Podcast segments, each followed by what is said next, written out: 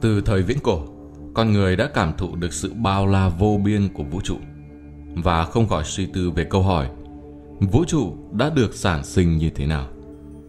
Trong các nền văn minh xa xưa của phương Đông và phương Tây đều lưu truyền những truyền thuyết thần thoại.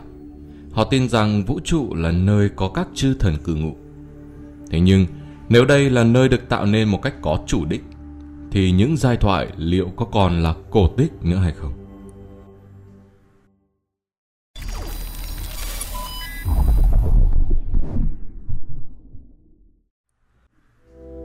Với sự phát triển của khoa học thực nghiệm phương Tây, các nhà khoa học quan sát vũ trụ thông qua kính viễn vọng có bội số càng ngày càng cao, cũng chưa phát hiện ra thần giới mà cổ nhân mô tả.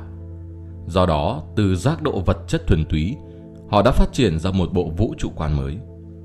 Hiện tại, hầu như mọi người đều nhìn nhận rằng vũ trụ của chúng ta được hình thành từ một vụ nổ lớn cách đây 13,82 tỷ năm. Nhưng càng thâm nhập nghiên cứu, các khoa học gia đã kinh ngạc khi phát hiện ra sự tình nguyên lai không đơn giản chỉ có vậy. Vũ trụ là sản vật của sinh mệnh cao tầng. Cách đây vài tháng, tạp chí danh tiếng của Mỹ là Scientific American đã đăng một bài báo chuyên đề có tên Có phải vũ trụ của chúng ta được tạo ra trong một phòng thí nghiệm? Bài báo đưa ra một giả thuyết bom tấn rằng vũ trụ mà chúng ta đang sống có thể là do sinh mệnh cao tầng tạo ra. Tác giả của bài báo này không hề tầm thường.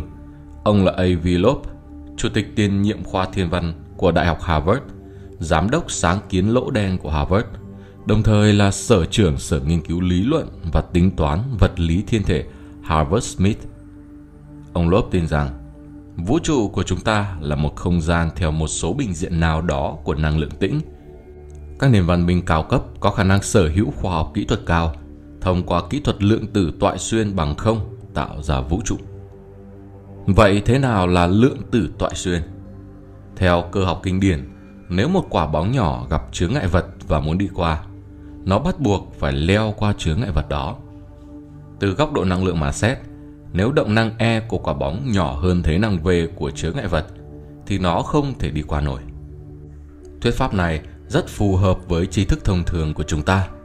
Do đó mọi người đều cảm thấy thuyết pháp này rất đúng. Thế nhưng, tại thế giới vi quan của cơ học lượng tử, mọi thứ đều phát sinh biến hóa.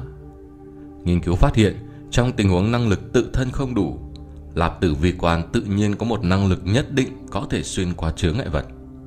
Các bạn có thể hình dung tương tự như thuật xuyên tưởng. Lốp tin rằng Mặc dù lý luận hiện tại của nhân loại không cách nào kết hợp cơ học lượng tử và cơ học kinh điển với nhau, nhưng sinh mệnh trí huệ cao cấp có thể lý giải được những bí ẩn bên trong, từ đó có được năng lực sáng tạo ra vũ trụ.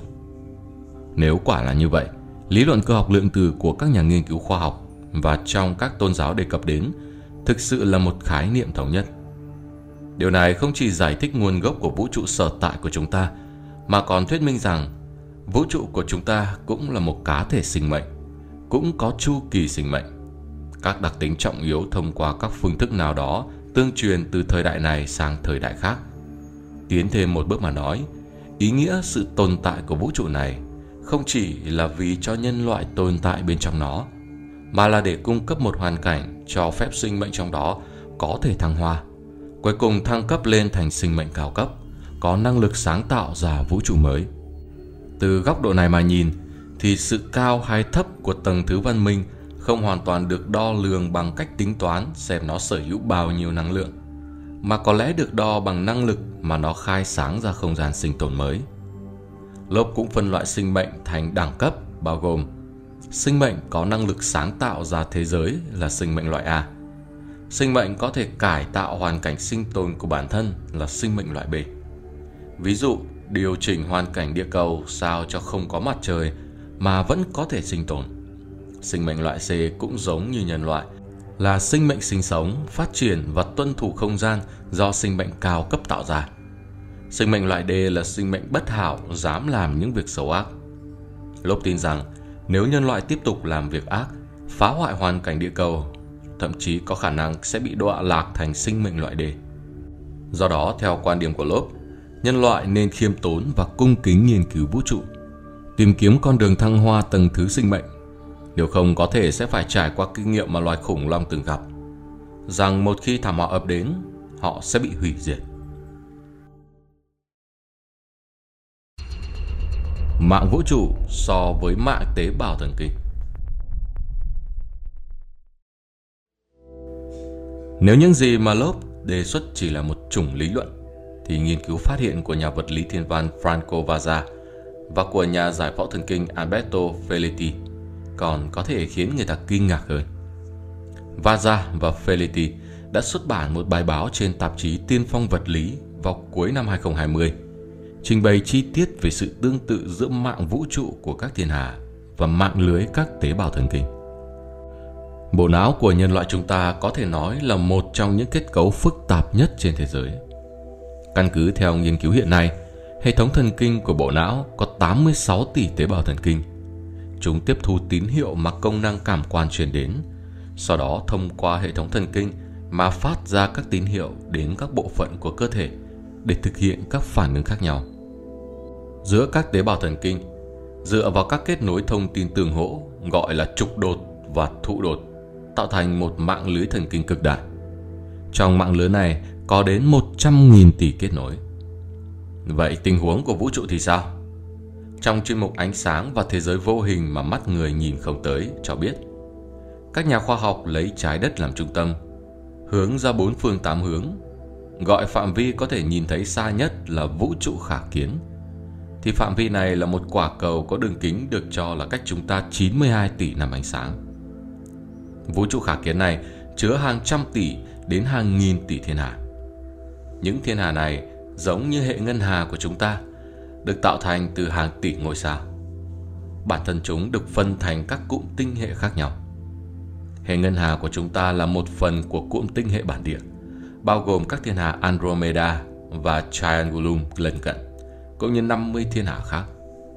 Những thiên hà này lần lượt là một bộ phận của một cụm thiên hà lớn hơn được gọi là cụm siêu tinh hệ thất nữ. Khi nhìn lên tinh không, người ta dễ tưởng rằng vũ trụ là trống rỗng, giữa thiên hà với thiên hà là hư không. Thế nhưng trên thực tế, không gian này tồn tại các sợi tơ vật chất phổ thông và vật chất tối. Thứ vật chất mà mắt người không thể nhìn thấy được, kéo dài hàng triệu năm ánh sáng. Thông qua phương thức này, vũ trụ có thể được nhìn nhận như một mạng lưới các cụm thiên hà cực đại, mà tất cả các thiên hà đều được kết nối tương hỗ với nhau, nên nó được gọi là mạng vũ trụ. Nghiên cứu phát hiện, trong các mạng sinh học và vật lý, chẳng hạn như nhánh cây, biến hóa động năng hình thành tầng mây, dòng chảy của nước, về bản chất là thuộc về phân dạng. Đồ hình phân dạng có cấu trúc tự đồng dạng, nghĩa là dù bạn quan sát ở tỷ lệ, quy mô nào thì chúng trông đều như nhau. Vậy mà mạng thần kinh và mạng vũ trụ tưởng chừng như giống nhau, nhưng từ quy mô nhỏ đến quy mô lớn thì lại hoàn toàn bất đồng. Ví như, trình thể bộ não người và mạng thần kinh trông hoàn toàn khác nhau. Tuy nhiên Vaza và Felitti lập luận rằng, cho dù mạng thần kinh và mạng vũ trụ có kích thước hoàn toàn khác nhau và quá trình hình thành cũng khác nhau đi nữa, thì vẫn có khả năng tồn tại một loại nhân tố nào đó dẫn đến hai mạng này có phương thức phát triển và trưởng thành tương tự nhau. Tuyên bố này vô tình trùng khớp với luận điểm của một bài báo đăng trên Scientific Report, một tập san của tạp chí Nature vào năm 2012. Các nhà nghiên cứu tại Đại học California, San Diego đã phân chia vũ trụ thành những đơn nguyên phi thường nhỏ, gọi là lượng tử thời không, nhỏ hơn so với cả hạt hạ nguyên tử. Họ thông qua các quy trình mô phỏng điện não phát hiện rằng tùy theo sự tăng trưởng của vũ trụ, thời không cũng tăng trưởng cuối cùng liên kết với nhau thành một mạng lưới. Trong khi đó, tế bào thần kinh đại não phát triển cũng như vậy. Trong quá trình sinh trưởng dần dần kết thành một mạng lưới, đồng thời đối với tiết điểm của những kết nối đã có và những tiết điểm mới tương tự mà tiến hành điều phối và cân bằng. Các nhà nghiên cứu cho rằng, một số định luật căn bản chưa được phát hiện, có thể chi phối sự phát triển hệ thống kết mạng lớn nhỏ khác nhau. Quay trở lại nghiên cứu của Vaza và Felitti, họ cũng tìm thấy một điểm tương đồng thú vị giữa mạng thần kinh và mạng vũ trụ. Những bộ phận thực sự tác dụng của mạng lưới này chỉ chiếm khoảng 25% thể tích của nó. Ví như trong đại não có chứa 77% là nước. Còn trong mạng vũ trụ thì vật chất tối cũng chiếm tới 73%. Tuy nhiên, hai thứ này đều không phải là một bộ phận riêng biệt trong mạng lưới, mà nó được nhìn nhận là vật chất thụ động hoặc năng lượng thụ động. Còn có nhiều phát hiện thú vị hơn mà Vaza và Felity đã tìm ra rằng lượng dữ liệu máy tính cần thiết cần dùng để mô phỏng một mô hình vũ trụ và toàn bộ ký ức trong não người là tương đương. Điều này được thuyết minh rằng, về mặt lý thuyết mà nói, nhân loại tương lai có thể theo dõi đại bộ phận kết cấu vũ trụ tồn trữ trong chính đại não của họ. Hoặc điều càng khiến người ta ngạc nhiên hơn là mạng vũ trụ về mặt lý luận có thể tồn trữ dữ liệu kinh nghiệm một đời của nhân loại. Thiên nhân hợp nhất Liệu các bạn có cảm giác rằng vũ trụ của chúng ta kỳ thực tồn tại trong đại não của một sinh mệnh cao tầng nào đó? Thậm chí chỉ là trong một tế bào thần kinh của một sinh mệnh cao tầng hay không?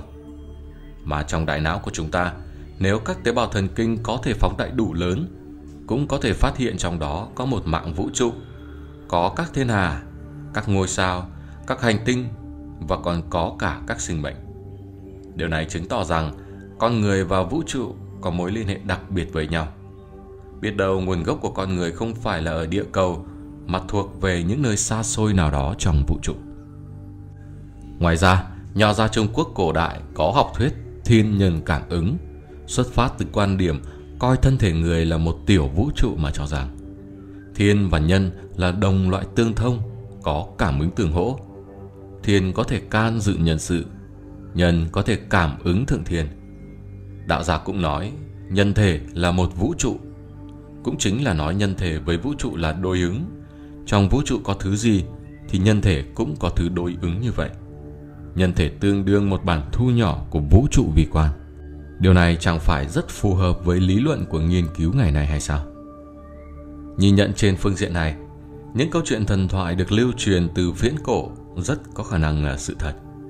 Chỉ là chúng dần dần bị mai một qua năm tháng hay bị các dân tộc khác nhau chiều theo lý giải riêng có của mình mà cải biến, từ đó phát triển ra những câu chuyện tương tự nhưng riêng có của họ.